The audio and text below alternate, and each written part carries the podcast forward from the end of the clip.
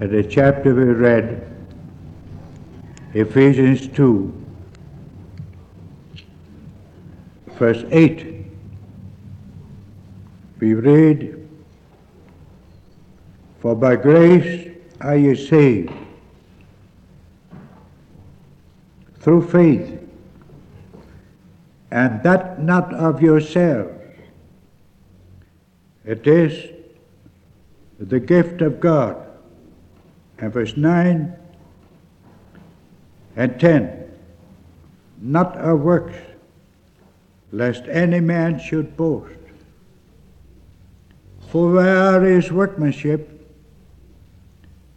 created in Christ Jesus unto good works, which God hath before ordained that we should walk in them.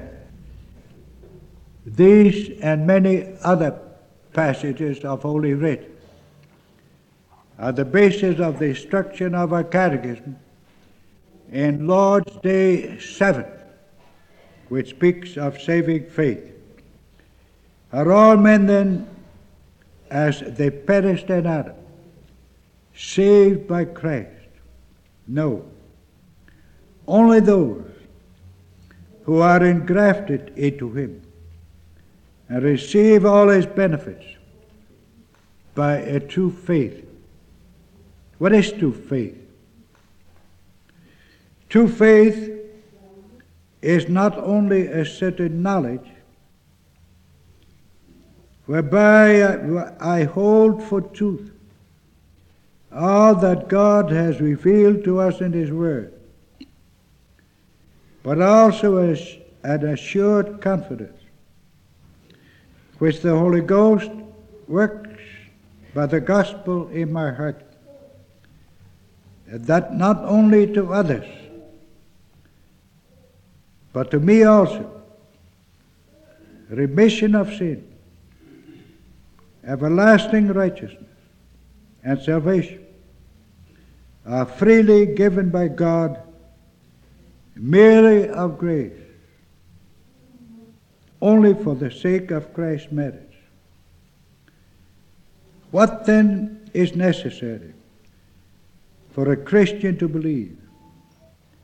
All things promised us in the gospel, which the articles of a Catholic, undoubted Christian faith teach us, briefly teach us. What are these articles? I believe in God the Father Almighty and what follows. This, beloved, is, of course, immediately connected with question 18 of the preceding Lord's Day. And then was asked, who then is that mediator? And the answer, our Lord Jesus Christ, who of God is made unto us wisdom, righteousness, sanctification, and redemption. And since all things, all the blessings of salvation, according to this answer, are only in Christ Jesus. Therefore, it stands to reason that we must be connected with Him. If we are to be saved, we must be united with Christ. Since outside of Christ there is no salvation whatsoever. And when the question is asked, as it is in this Lord's Day, How can we be united with Christ? The answer is we are engrafted into Him, or engrafted into Him by a true and living faith. And so the Catechism comes to the question concerning saving faith, which now we must briefly explain to you. Uh, talking about saving faith, I want to speak first about the essence or the being of saving faith. What is saving faith? In the second place, about the elements of saving faith. And the elements of saving faith as a power, which according to the Catechism are knowledge and confidence. And finally, about the contents of saving faith. An important Lord's Day, beloved, this is.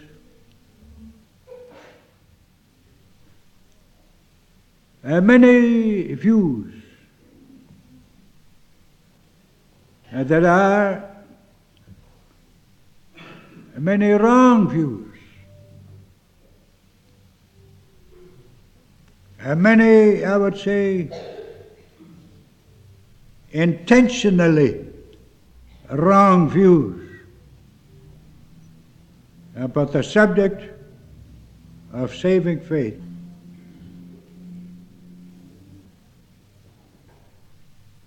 Intentionally wrong views, beloved, because uh, principally men do not want to believe and maintain the truth concerning sovereign grace.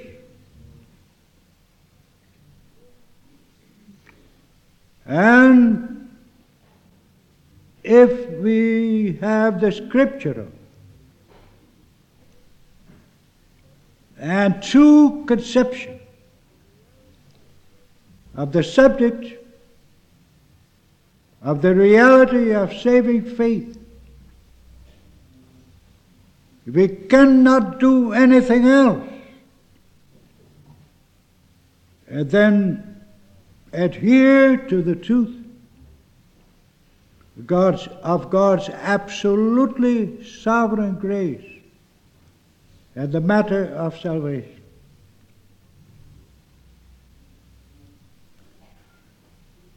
I read a book this week uh, that criticizes all kinds of uh, views and expressions of the sermons of so called evangelists. and this author, according to his own statement, must have nothing of it. He wants to believe in absolutely sovereign grace. And so he criticizes uh, various statements made by evangelists in their sermons. Uh, one of them is, for instance, if you do not receive Jesus Christ you will be lost. Now, one would think, what is wrong with that? But he explained that this is wrong with that statement. That if we do not receive Jesus Christ, it is so that we will be lost, but we are lost. And that we were lost. And that we are lost forever. And of course, that is true. But how difficult it is, even for a man like that author, to adhere to the truth concerning a sovereign grace and salvation, and to faith as absolutely a gift of God. becomes evident when we read about his own view of what should be said instead of all those statements of the evangelist. He says it really should be you are lost, You were lost. You will be lost unless you receive the invitation which we offer to you, which we bring to you about the reconciliation of you to God in His everlasting love toward you. I would say, beloved, that is almost worse than all the other statements this author criticized. And so, as you know, have all kinds of conceptions of what is called saving faith. There is, of course, a very common conception that faith is a condition. And according to that conception, you could have all kinds of erroneous errors, erroneous conception. All kinds. of. And then, of course, you can preach as it was preached from this pulpit. God will save every one of you, if you believe.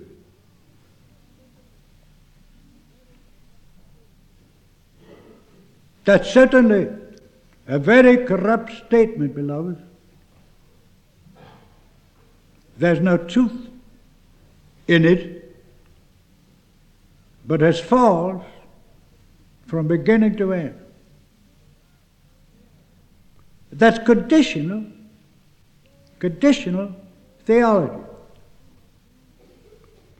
God will save every one of you if you believe. God will give every one of you eternal life if you believe. Don't you see? Beloved, in the correct uh, version of a statement like that It should be God will give every one of you that believe eternal life. See the difference? That's correct. Not God will give every one of you eternal life if you believe, but God will give every one of you that believe eternal life. That is true. But statements like that, beloved, are deliberately made. Don't forget it, always. They are deliberately made because they don't want the sovereign grace, the absolutely sovereign grace of God. And so there are all kinds of theories of faith. One theory is same thing, really. That faith is the power, and then they add that is given by God to do good works. And then, because of those good works, we are saved. Not true, beloved. We're not saved. We're not saved by good works, good works of faith, or any other good works. Not at all.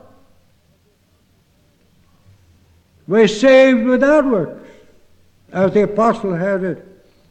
Not our works, lest any man should boast. Not at all. Another conception is that faith is itself a good work. Oh, they add that uh, that faith is given of God, oh, sure, of God. Nevertheless, beloved, they corrupt the truth. Faith is not a good work unto salvation at all. There are no works unto salvation. Nothing. Absolutely nothing. And so there are many false conceptions about faith. I mention them because it's very good for you to know and to be reminded of these things below. Very good to be reminded of. You ought to know. And if you ask the question, uh, what then is saving faith? What is it?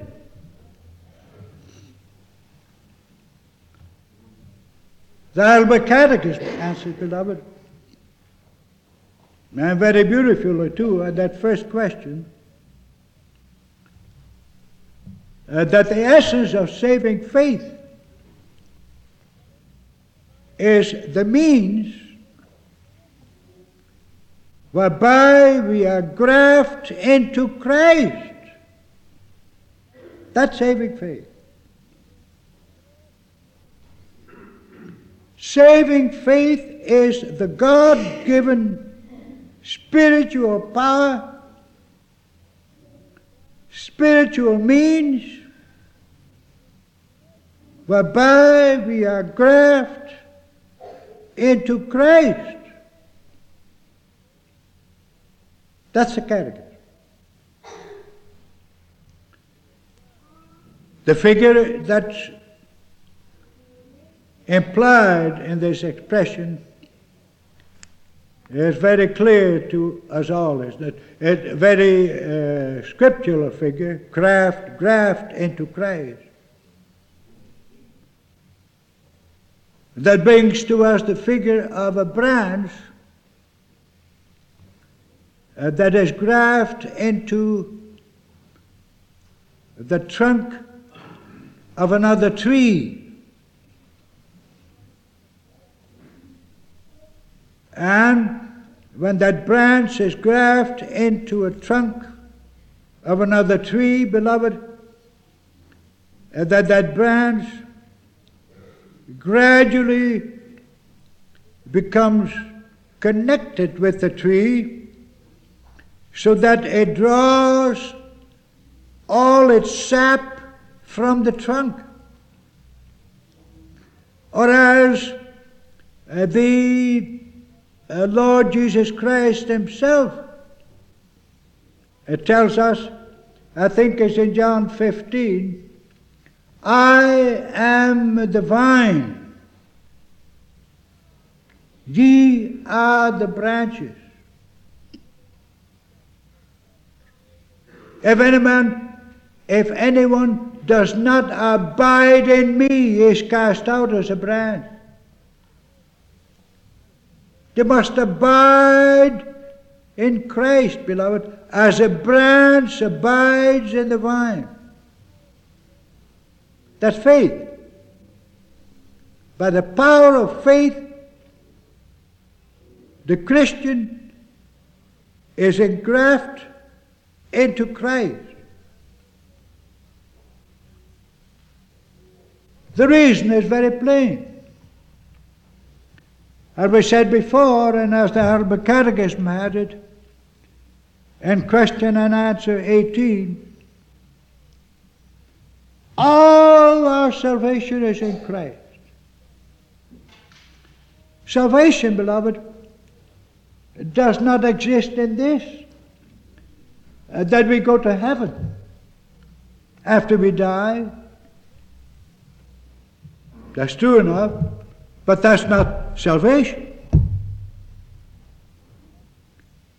Salvation means that we are negatively delivered from the guilt and the power and the corruption of sin and death. And that positively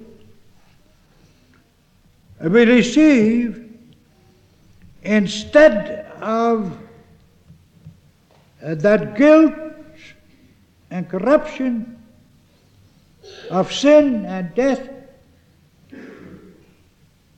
forgiveness. Forgiveness of sins. That's principally salvation, beloved.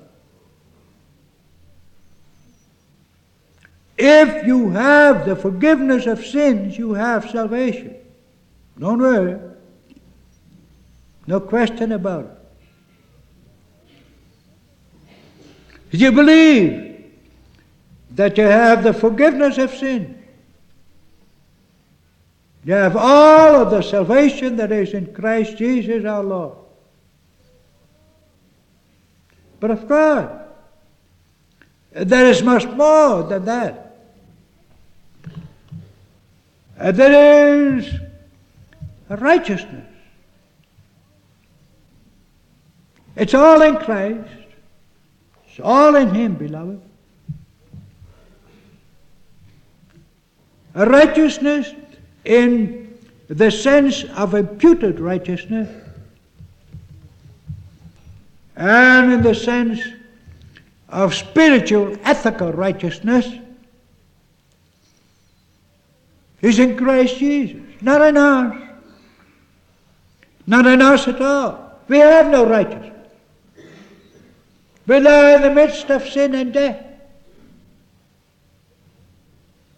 And there is in Christ, and that also belongs to salvation, the power of sanctification, holiness. the power of persevering even unto the end, the power of eternal life, eternal life, That's all in Jesus Christ our Lord. All right. But how do we get it? That's the question of faith. How do we get that salvation that is in Christ Jesus our Lord? And the answer is, beloved, we get that by faith. By faith. How? How do we get it by faith? Uh, do, we do we probably have some kind of a power in ourselves uh, to get to Christ? On the invitation of an evangelist uh, or a, an Arminian preacher? Oh, come, come, come, come. Beloved, that's all nonsense. All nonsense. Come. We come to Christ. We cannot come to Christ. Not we. We will not come to Christ. We don't want it. We don't even want the salvation that is in Him. We don't want it. Oh, maybe we want let to go to heaven after death, but we don't want righteousness. We don't want forgiveness. We don't want sanctification. We don't want uh, the power of salvation that is in Christ. We don't want it. Don't want. We cannot come to Christ, beloved. But God must draw us to Christ. And the drawing of Christ, the drawing of God to Christ is the power of faith, one aspect of it.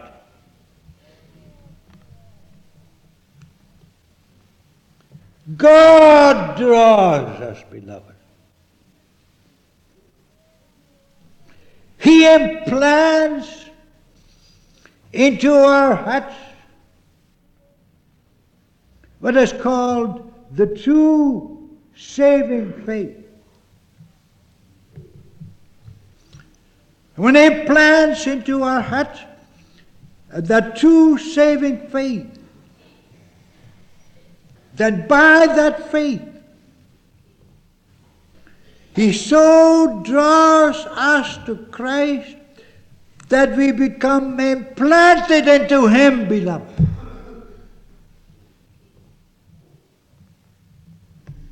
That's one aspect of it. I say one aspect of it, but that's the first aspect. We must first, by the power of God, be graft of the, the catechism added, be graft into Christ. That's faith, one aspect of it. And then, when we are grafted into Christ, beloved, and that power of faith becomes active, Then we draw all things out of Christ.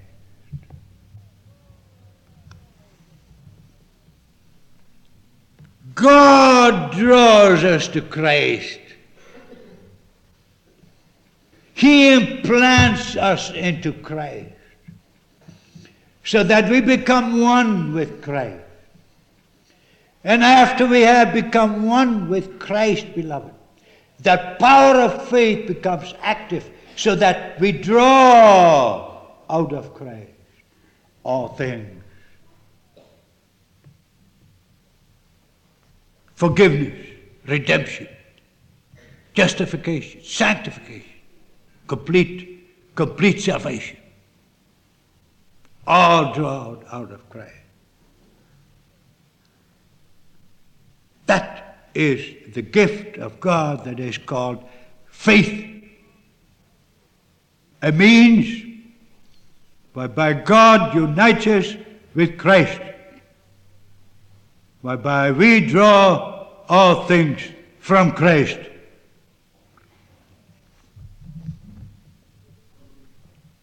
And as to the elements of that saving faith, beloved, the Catechism mentions two things, two elements. And that second question, namely knowledge and confidence. Notice, what is true faith? The essence of the catechism, as already described in the first question, only those who are engrafted into him by uh, uh, and receive all his benefits by true faith. That's the essence of it. But now, what is true faith? True faith is not only a certain knowledge, that first, certain knowledge, whereby I hold for truth all that God has revealed to us in His Word, but also an assured confidence which the Holy Ghost works by the gospel in my heart, and that not only to others, but to me also. Remission of sin, everlasting righteousness, and salvation is freely given by God merely of grace only for the sake of Christ's merit.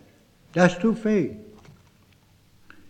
And therefore, beloved, uh, by the way, I can probably say uh, that this corresponds, I think it corresponds,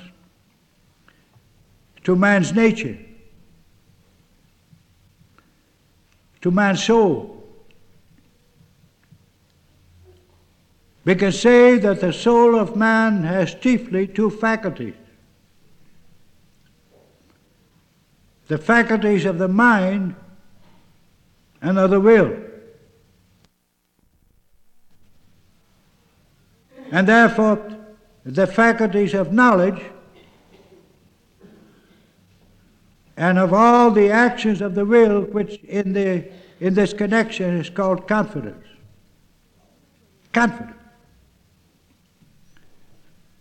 And another remark I want to make you must not receive the impression which the Heidelberg Catechism almost leaves here in this question and answer, beloved, as if the knowledge of faith were natural and the confidence of faith were spiritual. That's not true. There's nothing natural in faith. Nothing. The whole of faith is spiritual. Also, the knowledge of faith. The Catechism uh, leaves an impression what I would criticize that, beloved because that is not so. The uh, Catechism tells us uh, that faith is not only a certain knowledge whereby I hold for truth all that God has revealed in His Word. That's perfectly true. No question about that. But then it continues and says, but also a certain confidence which the Holy Ghost, by which God by the Holy Ghost works in my heart, as if that knowledge were not worked in our hearts by the Holy Ghost, beloved. That's not true. Both the knowledge and the confidence of faith are wrought in the heart by the Holy Ghost. So that when we read uh, that uh, faith is First of all, a certain knowledge whereby I hold for truth all that God has revealed in His Word. I must not think of a mere natural knowledge. Oh, I even believe, I even believe, beloved, that such a natural knowledge of all that God has revealed in His Word is not possible. I think that's impossible. Natural knowledge? Oh, man can read the Bible. A man, uh, everybody can read the Bible, no question about that. Anybody can uh, get the contents of, his, of the Bible in his mind, no question about that. But I do not believe, beloved, that a natural man can receive even as truth all that is revealed in the Bible. I don't, in that, in that respect, I don't believe in what is called historical faith. You know, uh, people distinguish sometimes and say uh, true faith and other faith and historical faith, and that historical faith then is supposed to be a mere natural knowledge of the whole of the Bible. I don't believe that's possible.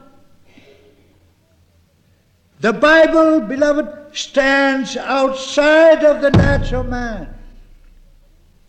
He can get it, he can get it in his mind, but he can't believe it. Can't believe it. He can't appropriate it. That's impossible.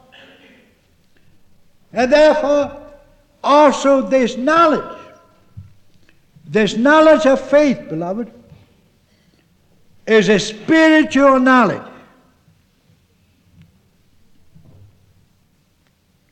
Spiritual knowledge. What do I mean by that? Well, I mean by that, in the first place, beloved, uh, that it is a saving knowledge of Christ.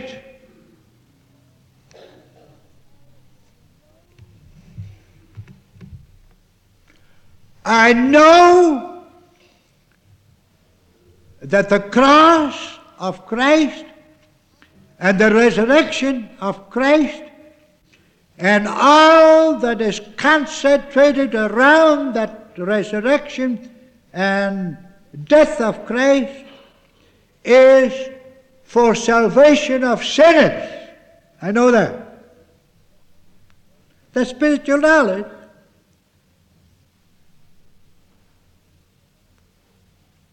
And not, uh, beloved, the, the mere uh, uh, fact uh, uh, that I read it in the Bible, but the assurance.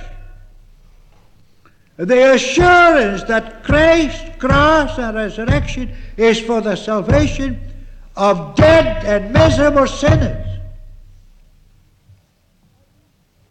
I, I mean more.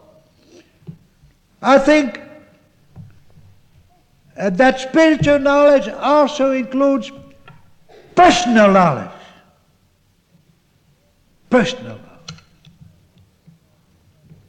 Certainly, we cannot have that in so called historical faith.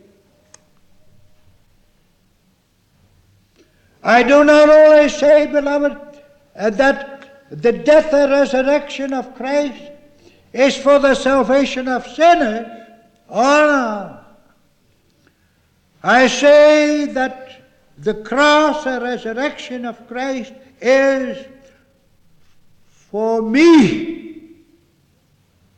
Person. That belongs to it.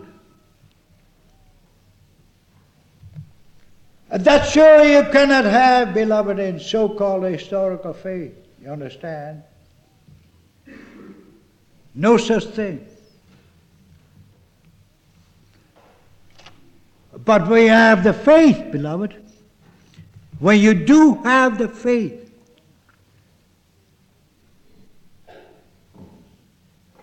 then you say with me, you ought to say with me, even this moment,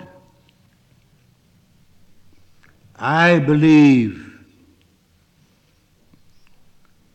that the death and resurrection of Christ is for my personal salvation.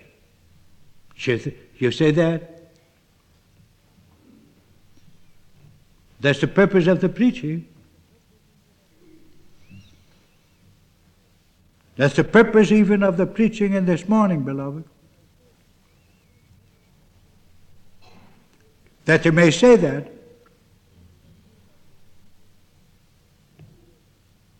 That you may say that for yourself. That's the purpose. That's the living Word of God.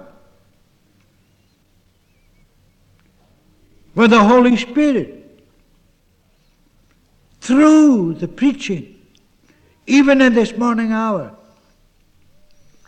applies the word that is preached unto your heart. The fruit will be, beloved, that you say, Yes, yes, I believe that the death and resurrection of Christ is for my salvation. That is faith. That is saving faith. Of course, in that knowledge already uh, is implied in a way uh, the true confidence Oh, it's almost time. Uh, just briefly, let me continue a few minutes, please. I must finish this confidence anyway. What is confidence? Confidence, beloved, is the assurance, and again, it is the personal assurance that God loves me though I'm a sinner. And that He has revealed that love to me in Christ Jesus, my Lord, and that therefore, as the Catechism has it in this answer, the central idea of that confidence is that I believe the forgiveness of sins. That's true confidence. Confidence is based on the knowledge that the one in whom I trust loves me. Otherwise, I cannot have confidence. I cannot have confidence in anyone of whom I think he doesn't love me or hates me or anything else. Oh no. And therefore, true confidence is exactly that, beloved. Principally, principally, it is the assurance in my heart that God loves me. Loves me. Loves me personally loves me though I'm a sinner, loves me though I have rebelled against him, lost me though I rebel against him day by day, always, lost me nevertheless, sovereignly loved me. That's, uh, that's confidence. Not based on anything else, not based on any of my works, not based on any love of mine. It's all based on the one sovereign love of God. And that sovereign love of God is revealed in the cross and resurrection of Jesus Christ our Lord. That is confidence. You understand? That confidence too is personal. Spiritual personal means me And I say once again, when you hear my preaching, the fruit of it must be in your hearts, beloved, that you say, I believe too, personally. I, I trust in the love of God. Well, I must quit. The contents of faith, Reverend Hancock, and next time, in connection with the next Lord's Day anyway. The contents of faith is, oh, it's not simply the Bible. Let me say that a moment, not the Bible. Oh, no. The Bible is the form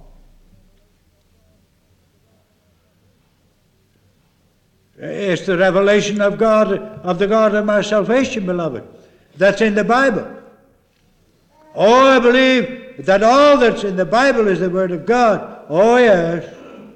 But nevertheless, the Bible cannot be the object of my faith.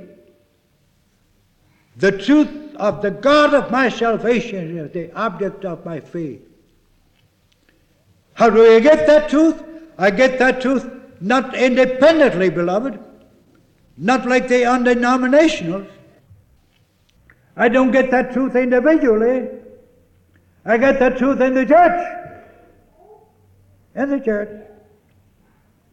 When I'm engrafted into Christ, I'm engrafted in the church. When I'm engrafted in the church, I receive the knowledge of Christ and the confidence in through the church, faith through the church. Oh, yeah. No other knowledge, no other confidence. And when the church uh, finally assimilates that knowledge, beloved, the true spiritual knowledge and confidence, and then the church expresses it in the confession. That's necessary too. The church received the truth. I received the truth through the church, through the preaching. The church assimilates the truth, and the church finally expresses the truth in her confession. And when the church expresses the truth in her confession, it says, Principally, and in the first place, I believe in God the Father Almighty, maker of heaven and earth, and in Jesus Christ, his only begotten Son, and all the rest. That's my faith. Is it yours? Oh, beloved, I trust it is.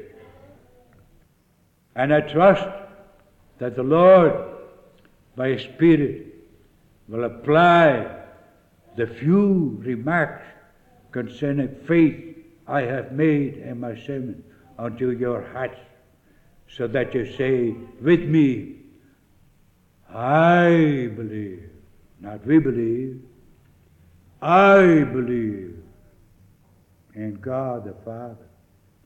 I believe in God the Son and in Jesus Christ, my Lord. I believe in the Holy Ghost. I believe in the God of my salvation. Amen. Thanks, O Lord, for thy word. Forgive our sins.